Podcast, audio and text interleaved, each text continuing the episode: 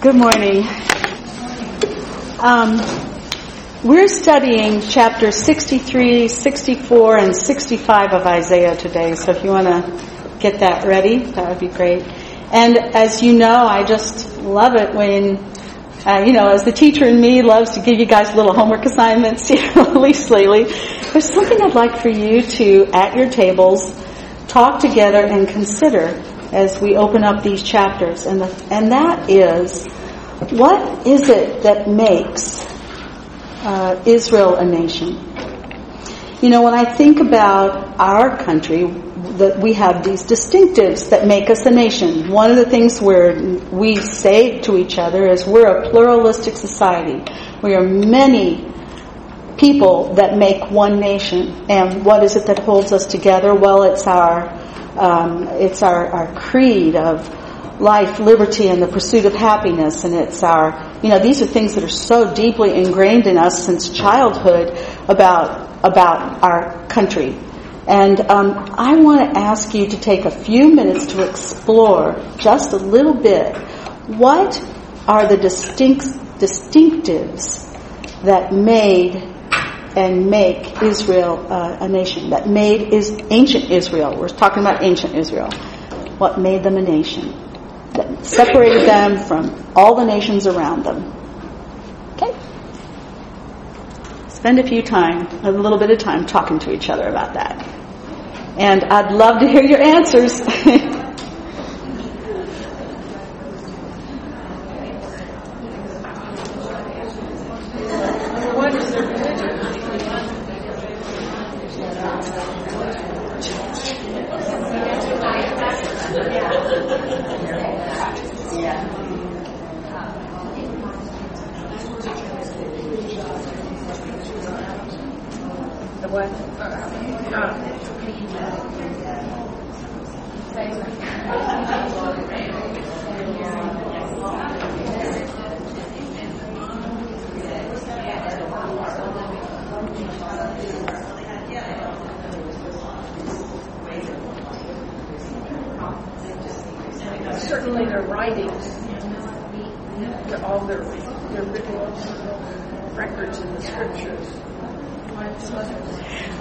I'm, I'm overhearing some of your answers. It's great.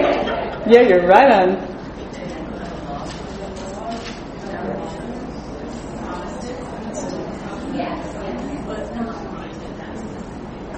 So when you have something to share, something you can, can share with all of us, just just uh, stand up and tell us. I would I'd love to hear.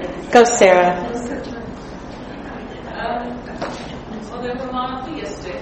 Okay. Monotheistic. One God. They, they had laws that were inscribed, um, written down very early on.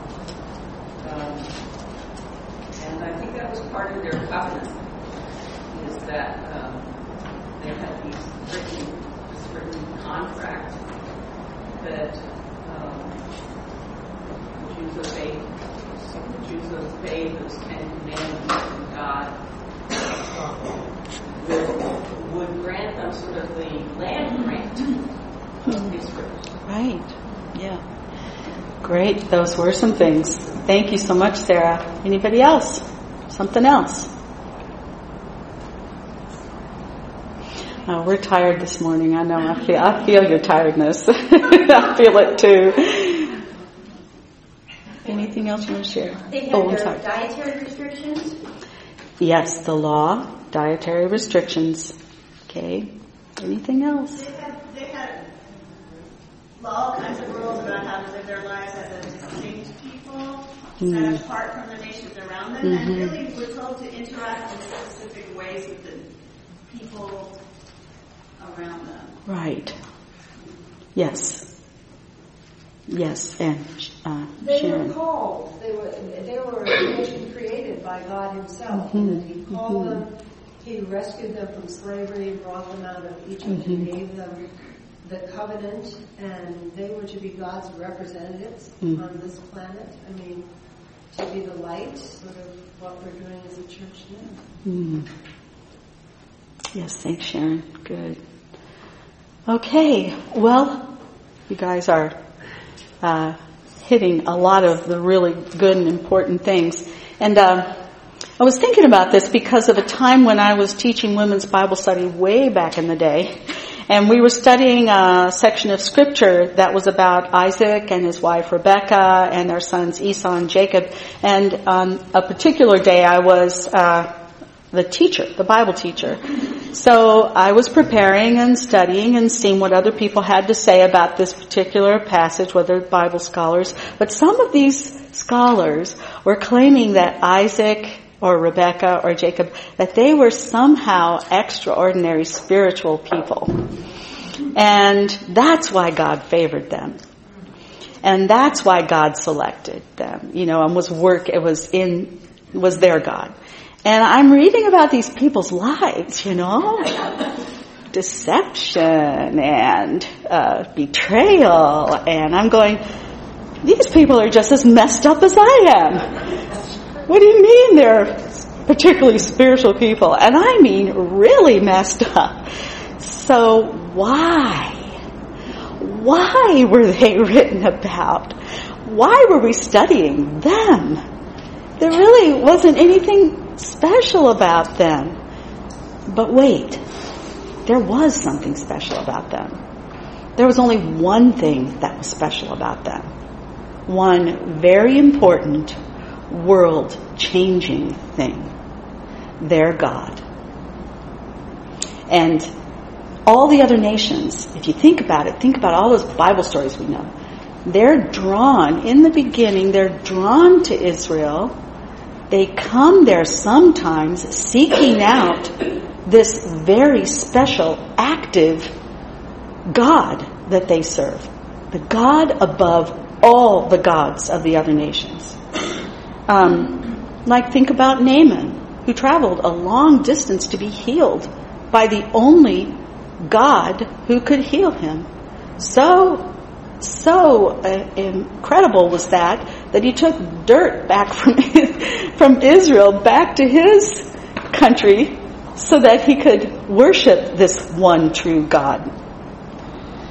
So today's prayer, prayed by Isaiah, which is what we're studying in chapters 63 and 64, is all about that. It's all about their God.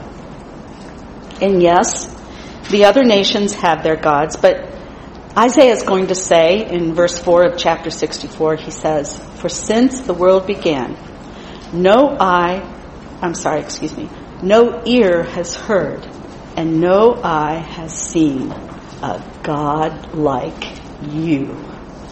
A God who works for those who wait for him. So, as I'm looking at this prayer, I I was wondering, well, why why now? They talk in the previous chapters about intercessory prayer, but here there's actually prayed an intercessory prayer. Isaiah, as we discover, takes on the voice of his people. He becomes their voice. And I was wondering what might have prompted this. So uh, this prayer follows on those first six verses about the description of the man that's dressed in red. Remember, Bev talked to us about this? And he came from the winepress of Bozrah in Edom. Bozrah was the word for winepress, and Edom was a, an enemy, a place where a lot of Israel's enemies that was known for that. It's a very frightening image. It's an image of blood and violence and vengeance. But it's also an image of redemption. How weird is that? So, so, you know, that, that was my big takeaway from Bev's lesson was that vengeance and redemption came at the same time. Wasn't that wild? Two sides of the same coin. And so I said, well, what prompted this prayer now, here? I believe the answers are found in verses 10 and 11 of chapter 64. So look at those for a second.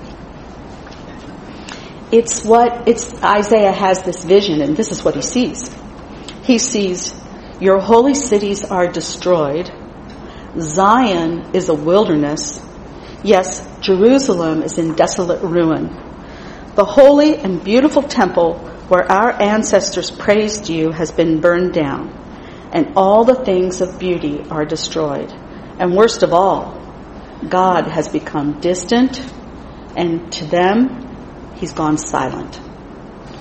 Um, so, when I was thinking about that, I was thinking, um, I was thinking about Isaiah being the intercessor.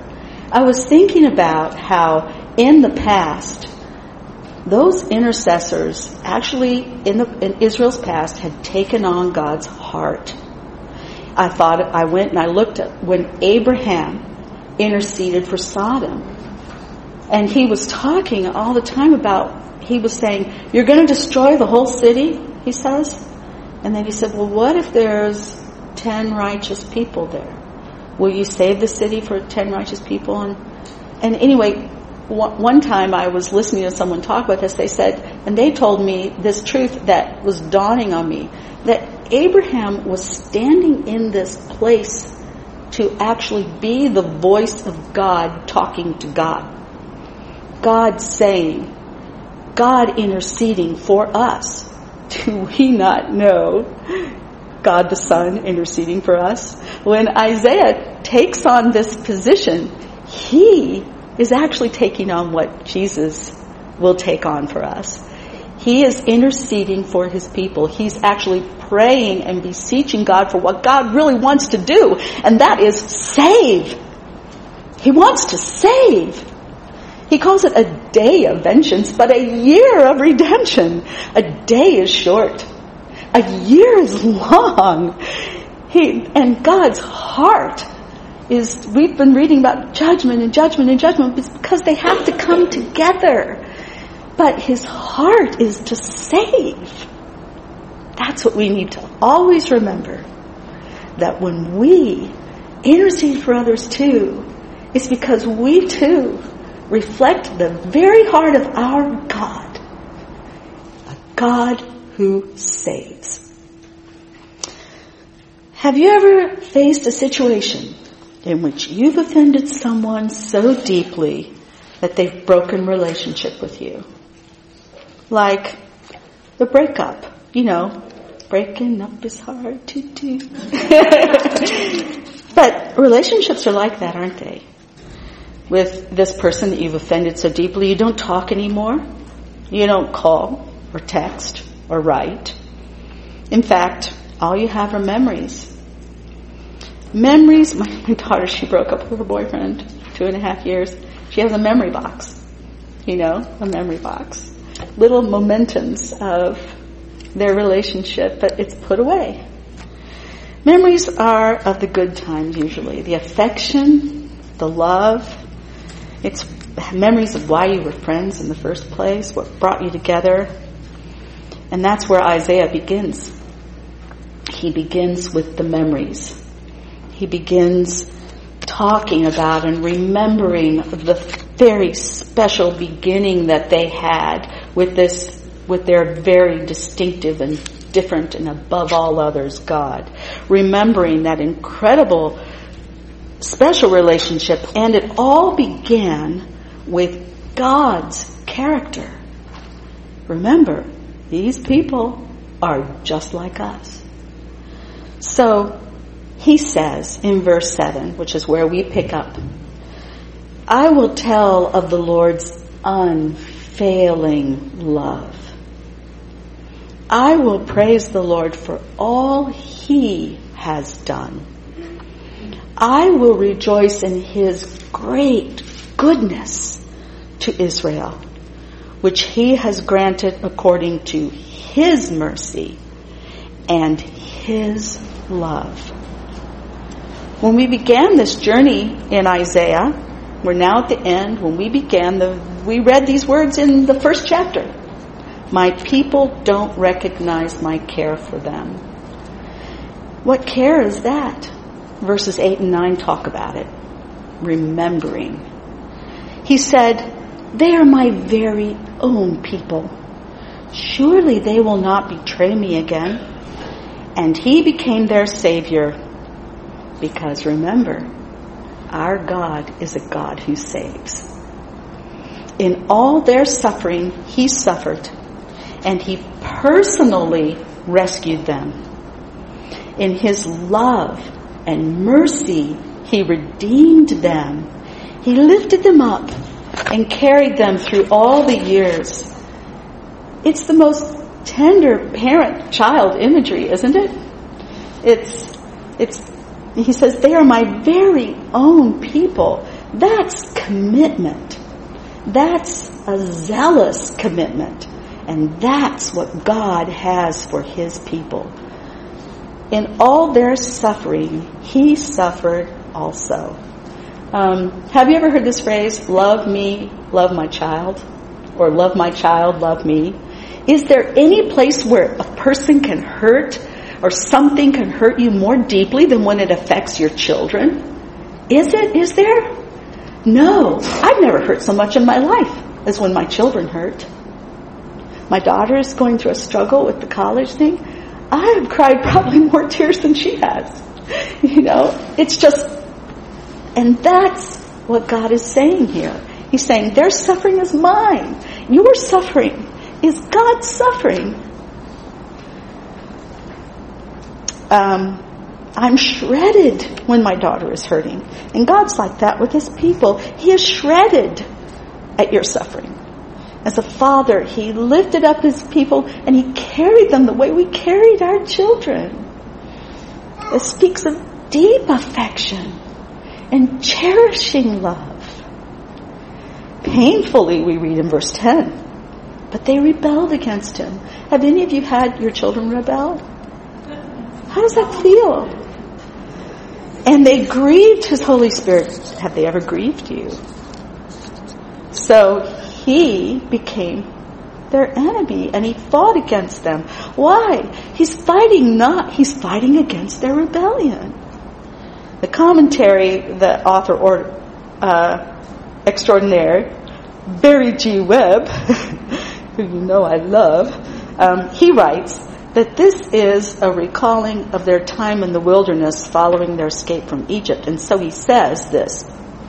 He says, in order to preserve his holiness, the Father had to become an enemy and judge those he loved. God's judgment just comes out of love.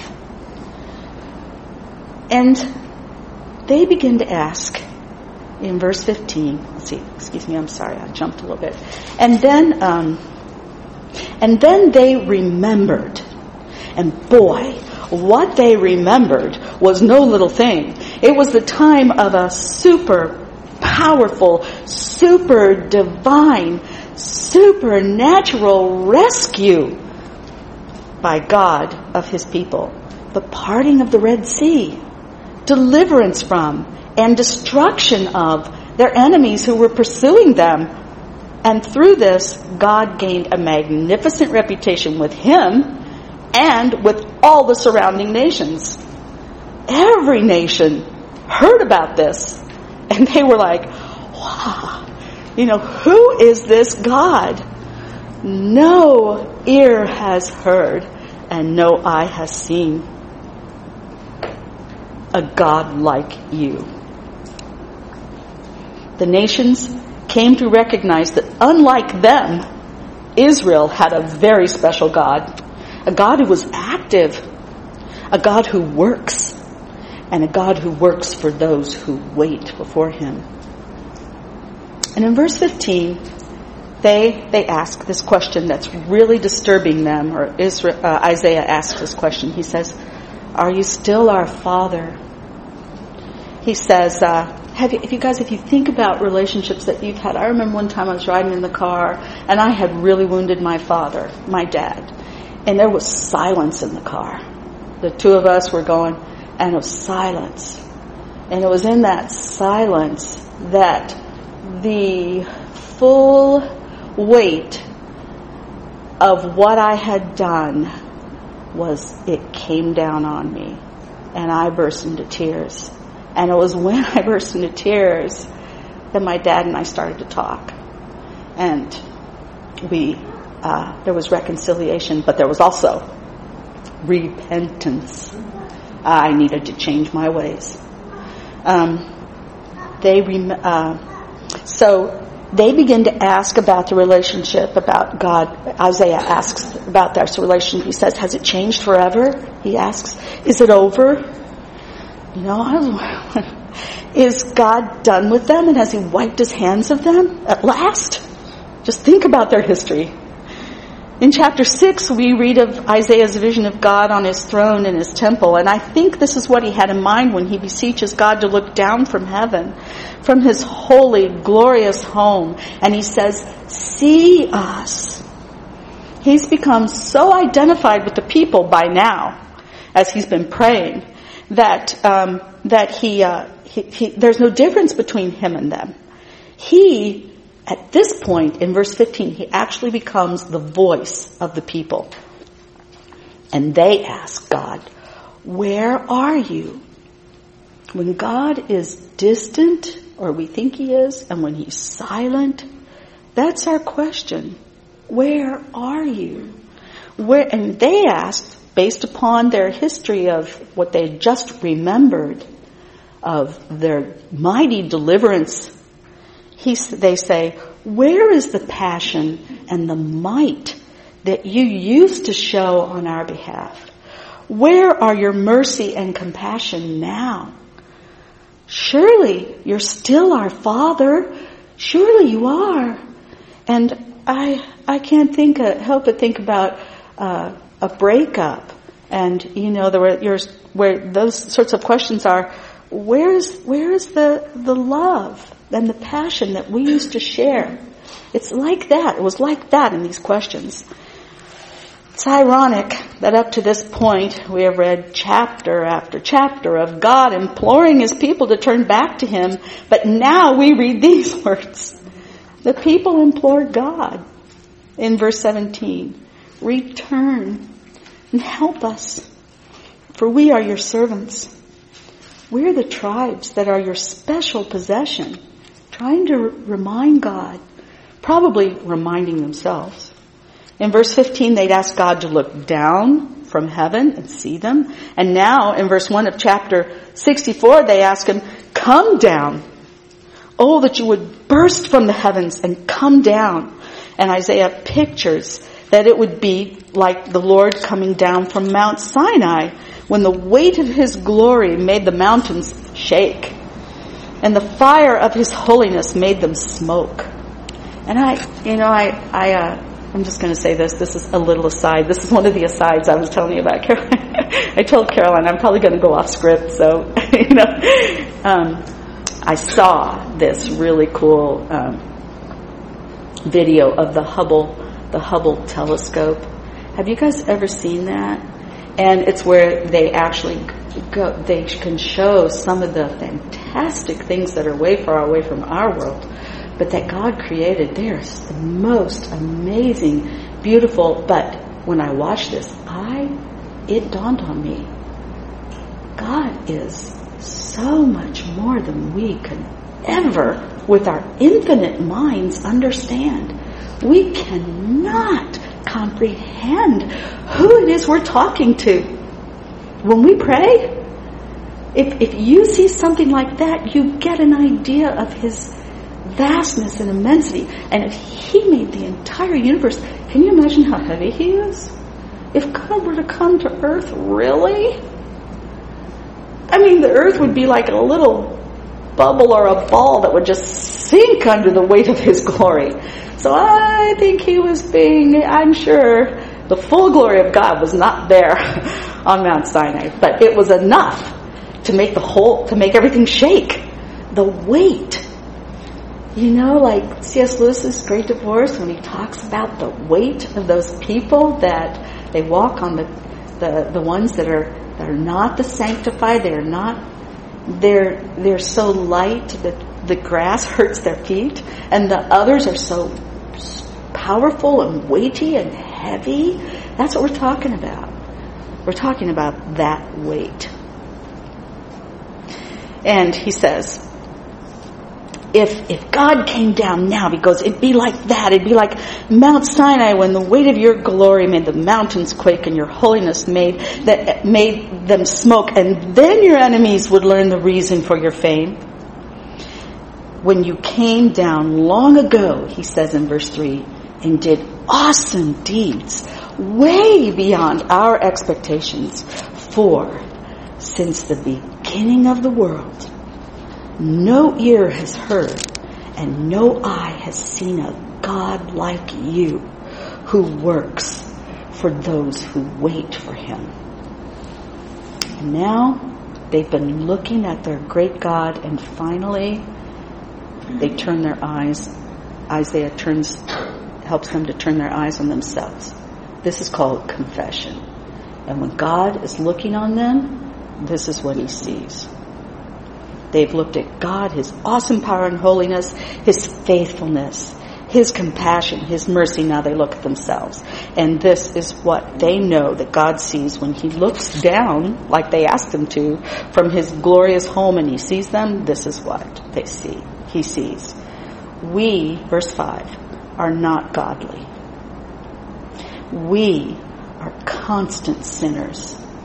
And they ask the question how can people like us be saved? How? We're all infected and impure with sin, they say. When we display our righteous deeds, all that good stuff we do, it's nothing but filth. Like autumn leaves, we wither like they do, and we fall, and our sins sweep us away in the wind. And this is where the people seem to imply that perhaps God's finished with them because perhaps they're finished with him too. Verse 7 Yet no one calls on your name or pleads with you for mercy, and therefore you've turned us over to our sins. It seems that the people are so bent on sinning that God's left them to perish in their sinful ways. It seems that way. Paul echoes that in Romans 1:24 when he wrote, "So God abandoned them to do whatever shameful things their hearts desired."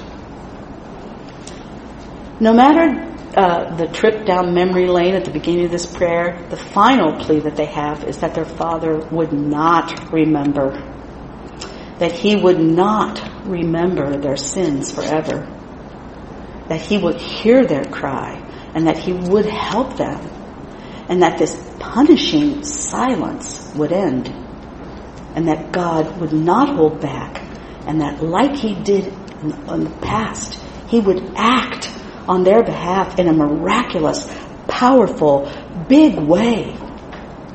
And now, at verse six, uh, chapter 65, we have God's answer. He answers, he says, I was ready to respond, he said, but no one asked for help. I was ready to be found, but no one was looking for me. And I couldn't help thinking about a crowded room where everybody is talking and they're into their their social their social groups and and there's God maybe or someone in the room that no one's talking to that no one goes over there there's some reason why this they don't go um, God, you see, he hadn't gone silent. He was always there. The issue was not God had gone silent. It was no one sought to speak to him. No one. Um, one time, I've got this little aside, but this sort of, it made me think of this, that when I had finished a job, I kept waiting for someone to ask me for an exit interview. And here, years later, I'm still waiting. it's just a little bit, it's like, the heavens, my sisters, are not brass. It's not that God is not answering. It's that no one in this time was asking. It's not that God is not there. It's that they're not looking for Him. Until now, Isaiah has asked, and behold, God answers. What a surprise! And the other thing is that there's this twist in his answer. And this is very eye-opening for us as believers. It's actually the Apostle Paul that helps us to understand this. Verses 1b and 2. He interprets these verses for us in his letter to the Romans, chapters, uh, chapter 10, verses 20 and 21. In, in speaking of the Gentiles responding to the gospel of Christ, he quotes Isaiah. He says, I was found by a people who were not looking for me. I showed myself to those who were not asking for me, the Gentiles. And he continues in his quote of verse 2 to say, All day long I opened my arms to them, but they were disobedient and rebellious. All day they were the ones and they didn't come. This is evidence that because of the work of the suffering servant, because of Jesus, the gospel has been expanded to the Gentile nations, and the meaning is clear. God is never in the business of hiding himself. He even revealed himself to those who didn't even know to ask for him. People hide. Adam hid. God does not hide. Verse 2 through 7. All day long I opened my arms to a rebellious people. And I can't help thinking of that. Is it in Brazil where they've got that big statue of Jesus that's got his arms opened up? Like, this is the year of the Lord. This is the time where people may approach, they may know God. This is the year of salvation. This is the long time when we have opened to come to Christ, to come and become part of His family. But it won't last forever. It won't last forever. And the man in red will come. And the day of vengeance will eventually happen. They it says, but they followed their own evil paths and their own crooked schemes, and all day long they insulted me to my face by worshiping idols in their sacred gardens. One author I read had this to say about those sacred gardens. He says, to use the imagery from Genesis 3 where, where man hides from God, there are trees in that garden. And the human being, and he says human beings to this day habitually try to hide behind those trees. I pause here and I wonder, well, what are, are there some trees that we hide behind? What altars are we in our culture sacrificing our lives to? What are the, what are the gods that we go to? I know I've explored this with you before, but in verses 11, he talks, they talk about the gods of fortune and destiny. It's no different, Fortune 500 readers. you know, it's no different. And recently I had a, a, situ- a social situation where I was talking to someone that's working one of these really high pressure jobs that comes with a big income, big income.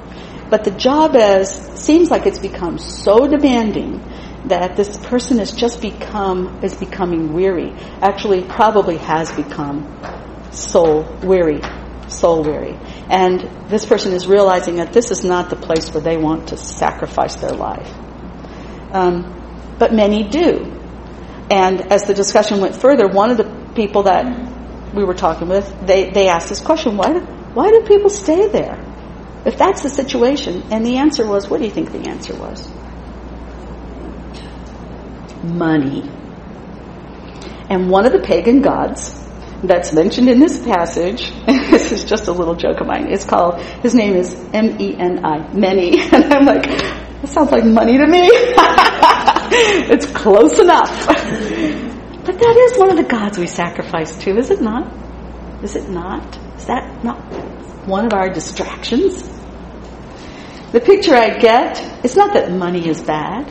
It's when we sacrifice to that God.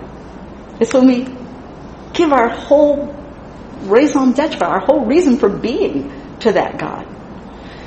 The picture I get of those who are in the garden is this place of unauthorized do-it-yourself worship, and the, the true situation in those gardens was this.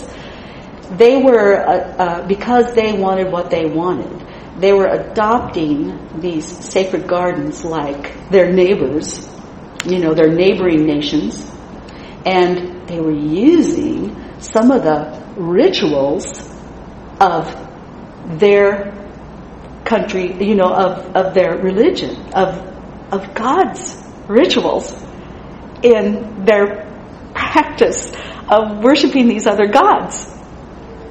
And God is so insulted by that. You know, he, he says that's like a, they stink like smoke. That is so insulting to me, he says.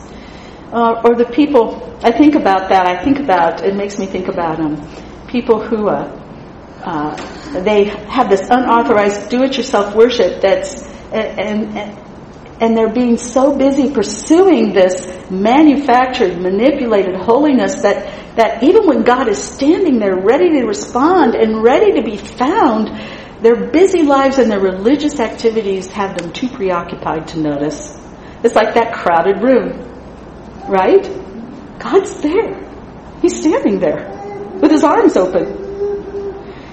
Or the people who ask God to bless their ministry or to bless their cause or good idea. But if they listened, sometimes, if they were in that relationship sometimes, through true, humble worship of the true God, they might get ears to hear. And they might hear God say, I don't want you to do that. That's not my call. I'm not in that cause. That's not my good idea. That's not me, it's you. It's your self-made offering that I do not find acceptable. In fact, it's an insult to me. It separates you from me. It's your way of creating and maintaining control so you can do your own thing and do your own will, but it's not my will. It's your way of keeping me from being God in your life. And it keeps you on the throne pursuing your own imagination and pursuing our own imaginations is always the nub of the problem in our human rebellion. And then you find you're living a double life. You're saying one thing, but you're doing another thing. You're religiously devout on the outside, and that's why they were saying, I'm holy. Remember that if you'll find this verse in there, in 65, they're saying, I'm holy, don't touch me, I'm holy, I'm holy and they're doing lots of holy stuff. But on the inside, on the inside, where is the relationship? Why are you silent, God? Because I'm not talking to you, that's why. Why are you distant, God? Because I haven't come to you. So, man, how long will this continue? This was ancient Israel. And God continues in verses 6 and 7. He says, You think I'm silent? For a while, I will not stand silent because, and this is the day of vengeance, it comes, I will repay. I will repay in full.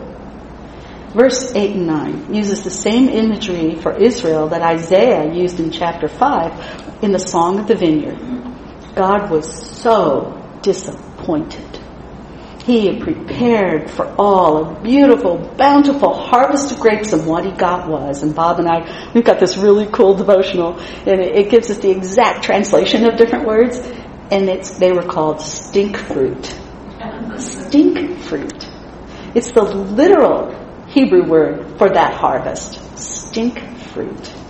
So now in these verses, we have a cluster of stink fruit but it's mixed in with a few good grapes. And are any of you going to go out and go strawberry picking? It's the time, it's time. But when you go strawberry picking, will you not pick through the strawberries? Are you going to pick every single strawberry that's out there? No. You're going to go through them. You're going to pick out the good ones. Well, that's what God is doing. That is what He is going to do. He says, He says, I'm not going to destroy all he says, I'm going to separate the good fruit from the bad. And he calls this good fruit, he calls them his true servants. Recall that in Isaiah 63, 17, Isaiah had said, Lord, why have you allowed us to turn from your path? Why have you given us stubborn hearts so that we no longer fear you? Return and help us, for we are your servants. Yeah, they, In their past, they had been.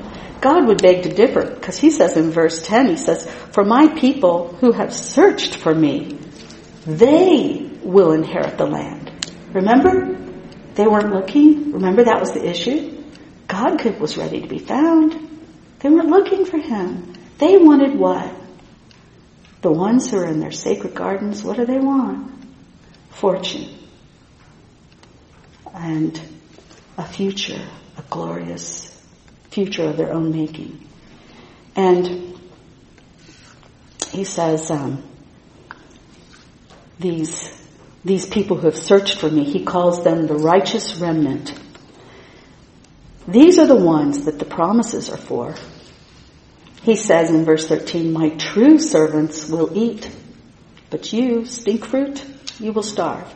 My true servants will drink, but you will be thirsty. My true servants will rejoice, but you will be sad and ashamed. My true servants will sing for joy, but you will cry in sorrow and despair. Your name will be a curse among my people. I will call my true servants by another name. Israel no longer. Another name. And Janice is going to take over next week. And I'm leaving you in a bit of a cliffhanger here. but as you wait between this week and next week, ponder this. What is their new name? It's in there. See if you can find it. Search the, those chapters. Not just 63. Go back into 61 and 62 and see if you can find out what their new name is. God's people are going to no longer be identified on the basis of their ethnicity or even outward conformity to a form of religion. Israel's days of old were days of immense grace, the good old days. There was immense grace on the Lord's part and immense ingratitude on the part of his people. They were the days of unrequited love. Think about that relationship again now. No, God's people are going to be identified through repentance, obedient faith, and love. A passionate love that's born in response to God's passionate love to his true servants. Those who, like a bridegroom with his bride, and that's the clue right there. I just gave you a clue to the new name. Hope you find it. He that that God, the bridegroom, wants to spend eternity with. His people, his own possession. Sisters, let's pray. For since the world began, O Lord, no ear has heard and no eye has seen a God like you who works for those of us who wait for you. Help us to wait in faith, in obedience, in repentance, and oh God, fire up in us a passionate love for you.